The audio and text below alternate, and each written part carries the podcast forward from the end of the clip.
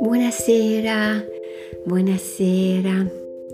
Eccomi qua di nuovo a continuare la storia di e Vic e la tenda magica. Ti ricordi dove eravamo rimasti? Eravamo rimasti che i due fratellini avevano incontrato uno strano personaggio e, e Vic stava chiedendo Ehi, ma tu chi sei? E perché hai due volti?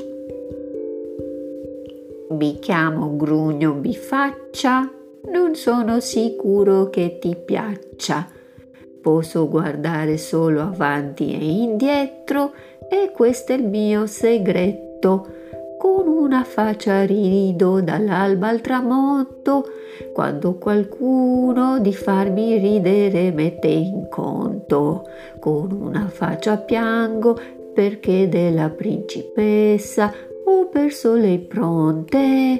Mi aiutereste voi a riportarla al castello su nel monte? I due bimbi, gioiosi di poterlo aiutare a ritrovare la bella Lisi incantata, si misero subito alla ricerca delle impronte smarrite.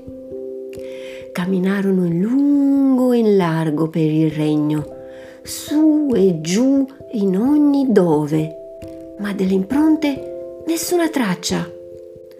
Alla fine, stanchi di cercare, si misero seduti sulla sabbia. Oh.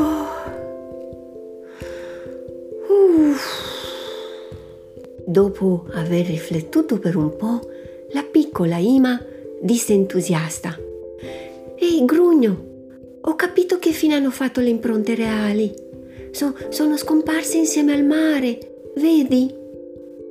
e indicò in basso con il dito. Buon cielo, hai ragione, Imma.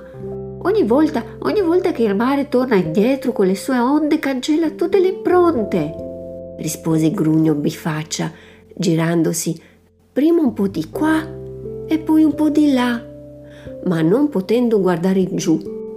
Subito dopo Vic aggiunse.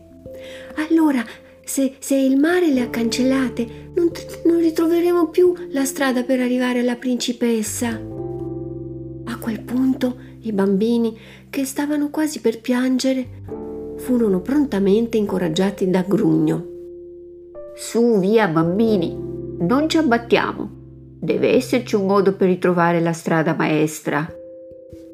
Appena finì di pronunciare questa frase, Ima ebbe un lampo di genio e propose Perché non chiediamo al cielo di mettersi al posto del mare e al mare al posto del cielo?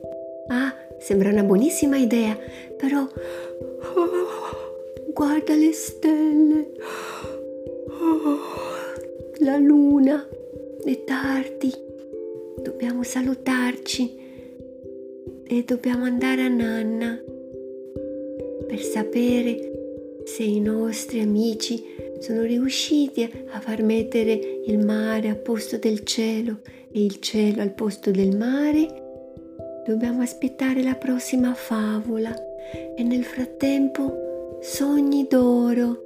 Buonanotte, buonanotte.